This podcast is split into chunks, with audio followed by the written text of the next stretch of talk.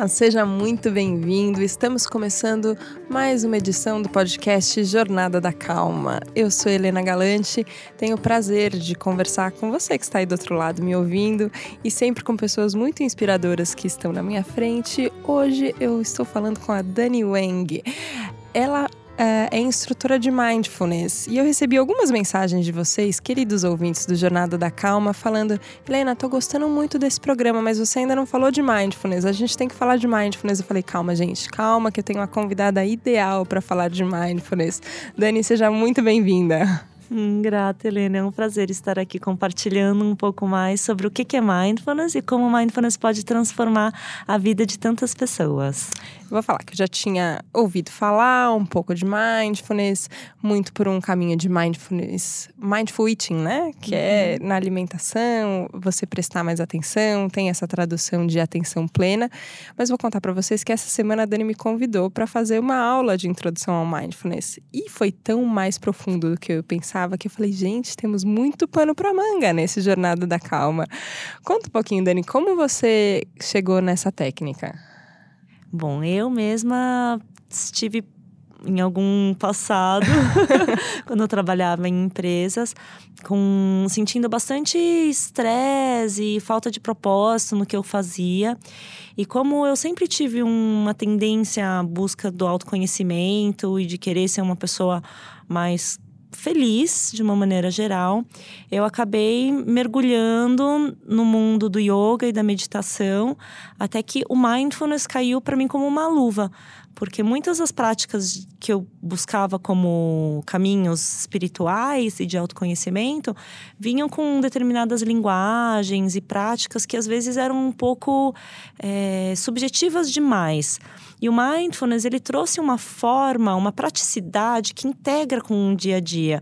Então, eu não estava apenas praticando yoga em cima do tapetinho, ou apenas praticando a meditação em cima da almofada, mas eu estava levando tudo que eu estava aprendendo dentro dessas filosofias para o meu cotidiano, com as práticas de mindfulness. Por exemplo, o Mindful Eating, que é alimentação consciente.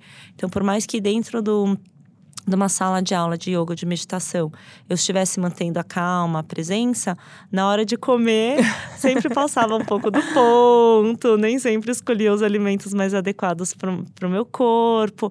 E com a consciência do que eu estou comendo e até a origem dos alimentos, eu fui desenvolvendo uma consciência alimentar que hoje eu tenho muito mais vitalidade do que na época que eu até fazia mais atividades físicas e tudo. Então, o próprio corpo se sente mais vital, mais acordado, mais desperto. Achei muito curioso, porque quando a gente começou essa aula introdutória que eu tive o prazer de participar, normalmente as pessoas começam como? A gente se apresenta, a gente fala alguma teoria, alguma coisa, e você começou de um outro jeito. Você falou: ó, primeiro vamos chegar aqui. Todo mundo sentou, respirou, e eu falei: nossa senhora, minha cabeça tava bem doida. E aqui parece que tudo mudou. Eu falei: ó, e antes da gente começar, a gente pode fazer isso. E é engraçado, porque é uma coisa que acontece, por exemplo, aqui no Jornada da Calma. Vou contar para os ouvintes. Antes de começar, a gente grava aqui no estúdio de podcast da Editora Abril, que fica um espaço, uma mesa pequenininha, o Rafa tá aqui do lado cuidando do som, e normalmente eu sempre falo pro convidado: peraí, só um minutinho, eu dou uma pausa e respiro. Isso faz muito bem, a gente começa muito bem. Mas eu nunca tinha pensado que eu poderia fazer isso antes de qualquer coisa, assim, ó, qualquer atividade que você vai fazer, a gente pode fazer isso. E você chama isso de mini férias, Dani. Eu queria que você explicasse o que são essas mini férias e como a gente pode fazer essas mini férias mentais serem mais efetivas. A gente fica esperando 365 dias do ano para poder descansar e ter férias finalmente, né? Ou não vê o dia, a hora de chegar à sexta-feira, 18h para poder finalmente descansar. Então isso é um paradoxo. Como que a gente se mata de trabalho, de agenda e compromissos durante 5 dias da semana, por exemplo, ou 345 dias da semana, para depois poder tirar essas férias. E a proposta das miniférias é justamente antecipar, né, ou criar essas pequenas bolhas, esses pequenos centros de pausa ao longo do dia. Pode ser 1 minuto, às vezes uma respiração profunda, ou às vezes a própria prática que pode demorar de 20 a 40 minutos, por exemplo, né? Todo dia. É como se fosse um asseio mental. Todo dia nós acordamos, escovamos os dentes, tomamos banho e quanto que a gente permite fazer uma limpeza da mente, né? Abrir espaço entre os pensamentos, entre as preocupações, as ansiedades, os ressentimentos todos. Então, essas mini pausas ajudam a criar esse momento de refresco. É engraçado, né? Que às vezes a gente nem percebe que a gente tá precisando de um refresco. Às vezes a gente tá tão ausente. Eu comentei ali, abri o coração na aula, gente. Falei, e às vezes eu tô tomando banho, nem percebo. Será que eu lavei o rosto? Será que eu não lavei o rosto? Onde é que eu tava com a cabeça? Tava comentando com a minha mãe. Oi, mãe, ouvinte do Jornada da Calma também. Ela falou, às vezes eu tenho isso com remédio. Tomei ou não tomei o remédio? E agora? E é perigoso, né? Você fala, vou tomar o remédio duas vezes? Ou vou ficar sem tomar o remédio? E às vezes a gente não percebe que a gente tá ausente. Tem um primeiro momento que é esse momento de percepção, né? Antes dessa tomada de decisão de vou respirar aqui um pouco mais fundo, ou vou fazer uma prática meditativa de 30, 40 minutos no dia, tem como você conduz a pessoa para ela ir de um jeito carinhoso ali, né? Que a pessoa perceba que ela não... Que, do jeito que ela tá vivendo, o estado de atenção que ela tá tendo, dá para ficar mais leve, mais tranquilo do que isso. Como a gente conduz a essa percepção? Primeiro e mais importante é o reconhecimento. Né, perceber, passar a perceber, sair do inconsciente para o consciente. E, com isso, não julgar. Né, não julgar a si mesmo, não julgar a situação, a experiência do momento presente. E sim, simplesmente reconhecer que aquilo está assim e ponto. A partir do momento que a gente julga, mesmo que seja gosto, não gosto, legal ou chato, nós estamos dando pano para a manga para um sofrimento, para um apego ou para uma rejeição. E isso pode tornar o processo mais moroso, né? Então, quanto mais neutro, mais tranquilo, refrescado nós entrarmos nesse reconhecimento, mais gentileza nós temos conosco mesmo. Né? Então, a gente pode deixar o chicotinho de lado toda vez que perceber que não está mindful, não está presente. E apenas falar, não sei se eu tomei o remédio ou não, por exemplo. E a partir desse momento, começar as próximas vezes que tomar remédio, falar, olha, eu estou tomando remédio. E associando, né, reconhecendo, trazendo a presença intencionalmente para o que você está fazendo.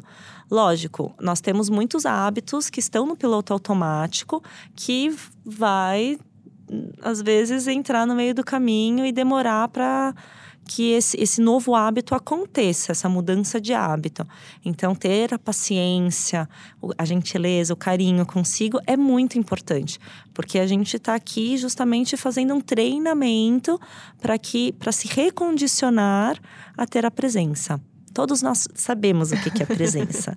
Todos nós vivemos momentos presentes, né? Algumas partes do dia estão na não presença, estão a mente, né? Durante 50%, 70% do tempo, ela está pensando em alguma outra coisa que é passado ou futuro, ou ilusões. Né? Calma, 50%, 70%. Ou seja, muito mais na metade do tempo eu não estou com a mente aonde eu estou. É isso mesmo, Dani? Ai, meu Deus.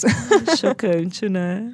É muito isso grande. Mesmo. Apenas de 30% a 50% do tempo a mente está realmente prestando atenção no que nós estamos fazendo. Né? Então, nota também que tipo de coisas que te traz para o presente, que elementos. Talvez seja quando você está super focado no trabalho, ou quando você está fazendo alguma coisa que você ama, que te deixa num estado de flow, né? Que é, por exemplo, brincar com seus filhos, ou se você gosta de cozinhar, quando você está cozinhando, alguma coisa assim que te faz até perder um pouco a noção de tempo e espaço, né? Isso é o estado de flow.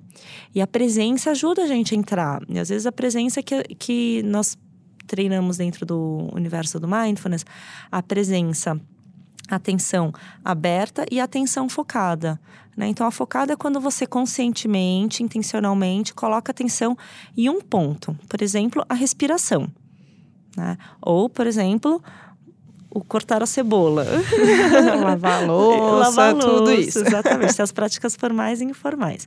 E tem também as práticas de atenção aberta. Como, por exemplo, você abrir a sua atenção para ouvir todos os sons que você está ouvindo agora ao redor. Talvez você consiga perceber aí alguns sons, alguns elementos do ambiente onde você está que estavam passando despercebido antes. Então, a prática entre esses atenção aberta e focada são práticas que vão ajudando a desenvolver a sua atenção, o seu estado de presença. E você pode escolher com mais rapidez, né? Tudo isso está acontecendo ao mesmo tempo. O corpo está respirando e ouvindo ao mesmo tempo. A intenção do mindfulness é você colocar a atenção de uma maneira intencional. E é impressionante o que a intenção faz, né? A Dani tem uma playlist de mindfulness no Spotify que eu estava ouvindo, que é em português. Normalmente a gente só encontra muitos áudios em inglês, o que para mim aí fica a dupla dificuldade. Em português é mais fácil, mais tranquilo. E você estava falando sobre prestar atenção primeiro nos objetos que estão em volta e começar a expandir essa atenção para além das paredes, além do cômodo que você está, ou da cidade que você está, do prédio. Você vai expandindo, expandindo, expandindo. E a hora que eu estava fazendo esse exercício, eu só fiquei chocada com o quanto a gente consegue. Você fala, ó, de repente você está no planeta, assim, ó. Percebendo o planeta inteiro girando e você no planeta, você fala, e é onde a gente tá, né? E a gente não percebe isso. Mas eu achei até um pouco mágico ali a experiência, vou dizer que o quanto a gente consegue expandir mesmo, né? A expressão é essa, expansão de consciência. Sim, é muito legal quando você fala sobre expansão e sobre consciência. O mindfulness, ele é traduzido mais comumente para o português como atenção plena. E a atenção, eu sinto que a gente desenvolve através dos nossos 5 sentidos, né? Que é como a gente percebe o mundo onde nós estamos. Eu estou vendo esse mundo, ouvindo, sentindo, saboreando. E existe uma outra oitava, né, dessa atenção plena, que é a consciência plena. Então, quando nós estamos expandindo a consciência, é como se tivesse vindo mesmo dessa dimensão mais matéria, mais corpo físico, para também incorporar, englobar as emoções, os pensamentos, que às vezes são abstratos, né, a mente abstrata, racional, e indo um pouquinho além, a fé, a espiritualidade, a esperança, a intuição. Indo um pouquinho além, né? Assim, como você falou, além das paredes desse ambiente. Quando a gente vai mais expandindo, mais percepção nós vamos sentindo do transparente, do subjetivo que permeia tudo que está acontecendo ao nosso redor. Né? Às vezes nós estamos lá vendo uma plantinha crescendo, por exemplo, ou comendo uma maçã, e nós podemos também ter a expansão da consciência, a percepção mais profunda da origem daquela maçã. Né? Que quando nós estamos comendo uma maçã, não estamos apenas comendo uma maçã. Estamos também comendo o sol, a chuva, a minhoquinha e tudo isso. Todo esse mundo onde nós habitamos, o universo. É muito gostoso te ouvir falar e dar uma... Pra quando a gente está escutando, uma sensação muito plena, né? E na aula você fez uma brincadeira ali sobre a hashtag pleníssima, que a gente quer ficar pleníssimo o tempo inteiro. E a gente, quando... É engraçado isso, assim, ó, porque você come a maçã pensando nisso, assim, ó, alguém plantou essa maçã, alguém transportou essa maçã até aqui, eu trabalhei e consegui dinheiro para comprar. Você vai pensando em todas essas coisas, a hora que você vai comer a maçã, você fica encantado com aquela maçã e fala, nossa, tô plena aqui nesse momento, é verdade. Mas tem um trabalho mental para chegar nisso, né? E eu acho que a sua história também vai um pouco do mundo muito concreto, né? Do trabalho corporativo, financeiro, para um não é mais nada disso, agora eu quero me descobrir.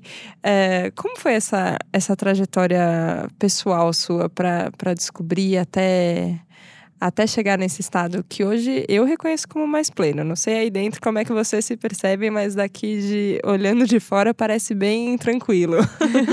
Hashtag quase pleníssima. Quase, tá tudo bem. Tamo junto no quase. Às vezes pleníssima.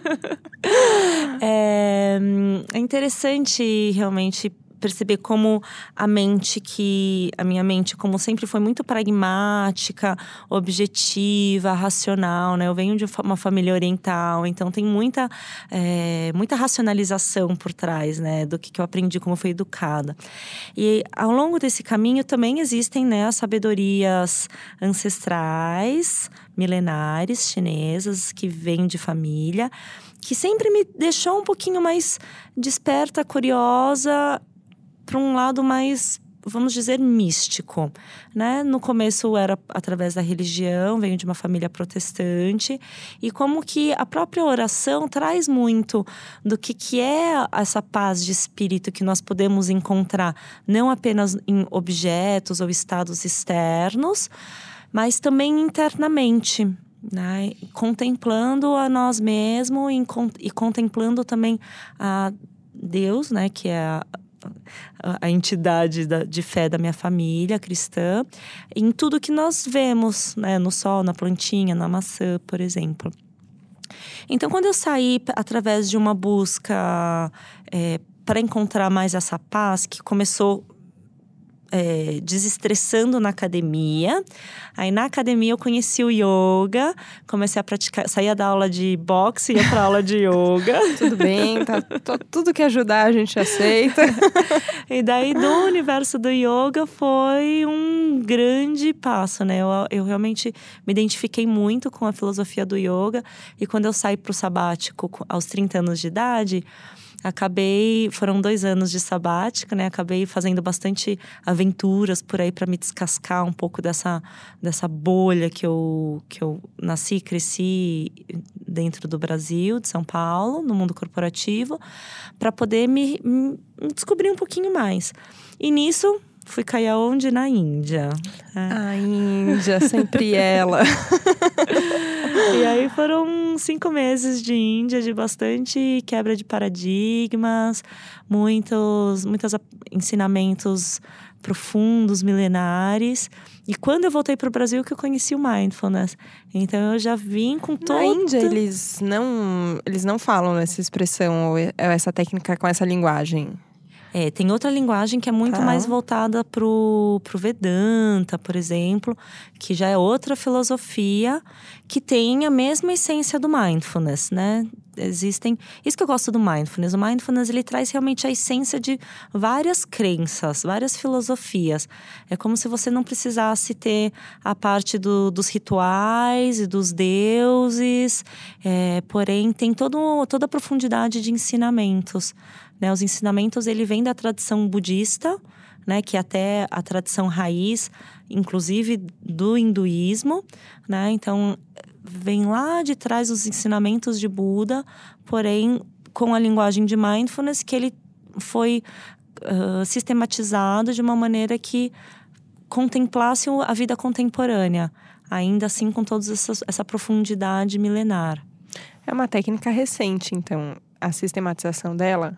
Isso, vem da década de 70, através do John Kabat-Zinn, que é um professor médico de uma universidade hospitalar de Massachusetts. Então, por isso que Mindfulness hoje está tendo esse reconhecimento no mercado, porque tem a comprovação da neurociências de que é possível sim transformar, mudar o cérebro e o que isso causa também dentro do nosso próprio sensação de bem-estar. E produtividade, criatividade e muito mais. A gente sempre busca isso, né? Assim, mas o que a ciência tá dizendo? Mas eu quero comprovar. Então, coloca um monte de eletrodo aqui na cabeça, vamos ver o que acontece a hora que, com as nossas ondas cerebrais, o que acontece com a nossa frequência cardíaca, como é que o nosso corpo se molda. E é muito legal, porque cada vez mais a gente tem comprovação de que a prática meditativa tem uma influência direta na nossa fisiologia toda, né? Mas é muito engraçado, porque a hora que você começa a tentar meditar, a coisa é muito mais difícil. Parece quase que não é pra você, né? Você fala, meu Deus do céu, mas não consigo. Fica aqui muitos pensamentos passando na minha cabeça. Acho muito legal, Dani, isso aí que você tá falando, mas pra mim, ó, eu tentei 2 vezes e não funcionou. Tem alguém que não consegue meditar, que nunca vai conseguir e que jamais vai atingir esse estado que, por exemplo, um exame médico pode falar, olha aqui, as ondas cerebrais estão mais tranquilas, tá numa frequência mais calma, ou todo mundo consegue? Todo mundo consegue, porque... Então vamos quebrar aqui um pouquinho de preconceitos que existem em relação à meditação. Gostamos disso. Quando falamos de meditação, a pessoa às vezes cria um estereótipo, né? Que meditar é esvaziar a mente e quase que levitar, né? Entrar num estado de hashtag pleníssimo. Imediato, né? Imediato, pra ontem. Porém, quando nós estamos num estado de onde a mente, né, o mindfulness, onde a mente está muito ocupada, nesse 50%, 70% de pensamentos, preocupações, porque isso foi sobrevalorizado ao longo das décadas, né? Ter um intelecto acima de tudo, acima dos sentimentos, acima do próprio sentir e ser. Então, quando nós começamos a reconhecer, lembrando do reconhecimento, começamos a reconhecer qual que é o estado presente, sem julgar se o estado presente é uma mente tagarela, é um acesso de raiva, é uma crise de depressão, de tristeza, sem julgar o que está acontecendo, porém simplesmente identificando que o momento presente está assim, e ponto, sem julgar, sem chicotinho, sem expectativas. A gente consegue começar a desenvolver a partir daí, porque essa consciência, esse reconhecimento, agora eu sei que eu estou assim, agora eu posso aceitar que eu estou assim. E acolher esse momento presente, independente de como for. Porque tudo bem, todo mundo passa por momentos de raiva e tristeza. Eu também, né? Tô aqui meditando, falando de mindfulness, porém... Eu tenho emoções, sou um ser humano, tenho os meus altos e baixos também. Então, a partir do momento que a gente acolhe essas emoções, esses sentimentos, esses pensamentos, às vezes até mesmo algum estado físico, como uma dor, por exemplo, nós conseguimos, aos poucos, e fortalecendo essa capacidade de estar presente e fortalecendo a capacidade de fazer escolhas conscientes. Talvez não naquele momento do ápice da raiva. Porém, talvez num segundo momento eu já consigo antecipar que aquilo me gera raiva. Eu consigo antecipar que, opa, a raiva tá vindo. Aí, em algum outro momento, você já até evita o que você sabe que te gatilha esse estado. E começa a criar uma realidade para você que seja uma realidade que tem muito mais a ver com o seu bem-estar. Seja lá o que for bem-estar e felicidade para você. Isso para mim é até um pouco surpreendente, assim. Acho que nesse treinamento de intelectualizar e de racionalizar muito, eu me identifico muito, assim, né? Sempre fui isso, uma criança que gostava muito de ler, que gostava muito de argumentar, e eu achava que o máximo que você podia fazer era entrar numa discussão e ganhar a discussão e não sei o quê.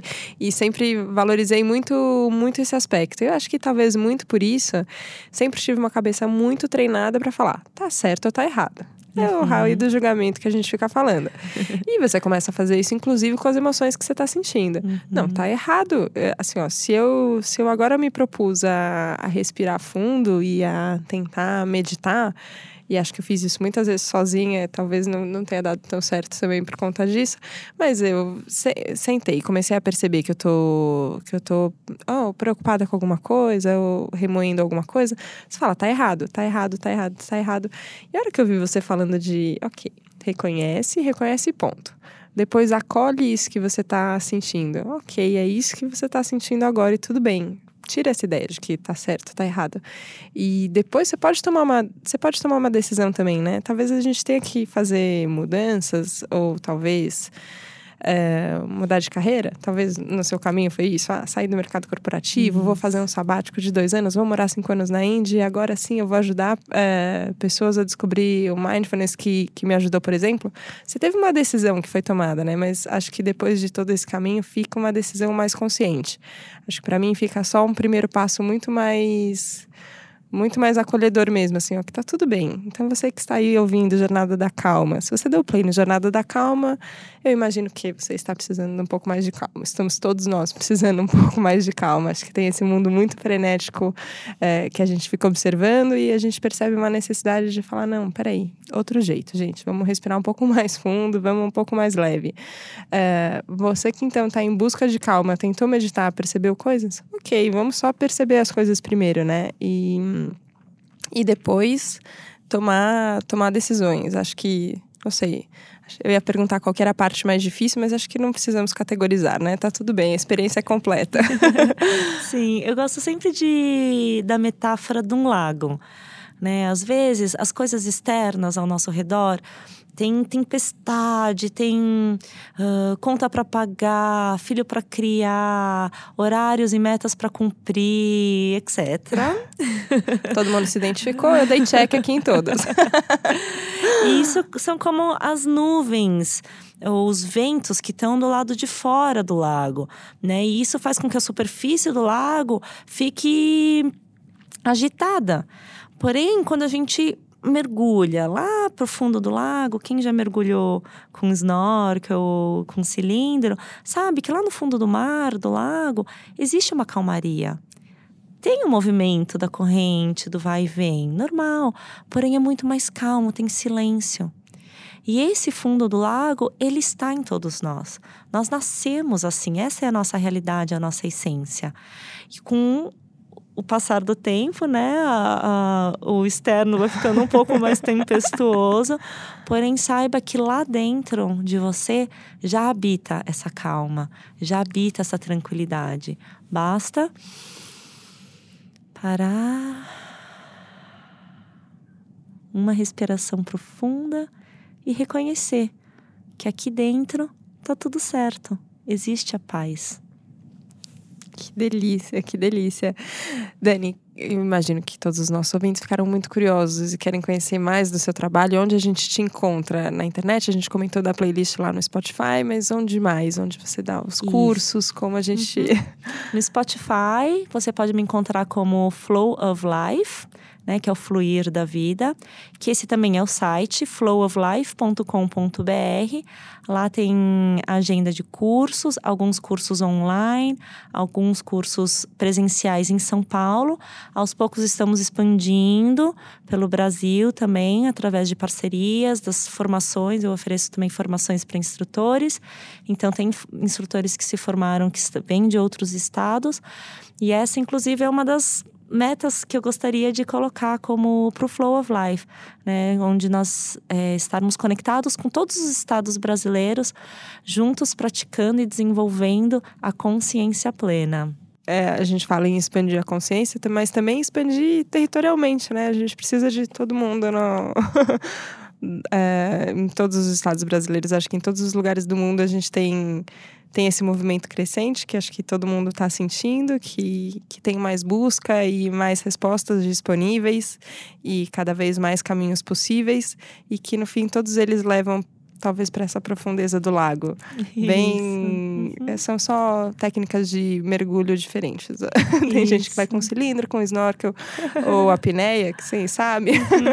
Mas acho que todo mundo está indo em busca desse lugar que é um lugar calmo, acho que a gente reconhece isso. Queria agradecer muito, Dani, muito pelo seu trabalho, por tudo que você ensina para as pessoas, por todo o acolhimento que você tem com todo mundo que chega talvez com a mente bem confusa, mas procurando uma mente um pouco mais plena. E pelo papo aqui também, achei uma delícia. Obrigada. Grata, Helena. Grata a todos os ouvintes. Precisamos de você mais calmo, mais conectado, mais #pleníssimo, para que nossa humanidade possa ter transformações. Diante de tantas crises e tanto caos, é individualmente que nós buscamos a evolução. Então, comece com uma respiração apenas, e isso já você já está transformando o mundo. Ó, começo por você, na certeza de que você não está tentando sozinho também, ó. Tô eu aqui, ó, aprendendo a respirar e deixar minha mente mais tranquila. Tá, Dani aqui, ó, quase pleníssima, mas todo dia se dedicando a ficar cada vez mais plena. Então, nessa certeza de que tem muita gente fazendo junto também o mesmo movimento, acho que dá mais gás também pra gente fazer individualmente. Dani, muito obrigada, muito obrigada. Gratidão. Obrigada a você que esteve comigo aqui, com a gente, nesse Jornada da Calma tão gostoso. Eu espero que a sua semana, começando agora numa segunda-feira cedinho, a gente pode ter uma intenção de que ela seja mais profunda, mais perto do fundo do lago do que dessa superfície turbulenta que às vezes acontece. Obrigada pela companhia, é muito gostoso ter você aqui. Obrigada por todas as mensagens que vocês mandam. Contem pra gente como é que foi essa semana. E a gente se vê segunda-feira que vem no próximo Jornada da Calma, combinado? Obrigada, um beijo, tchau, tchau.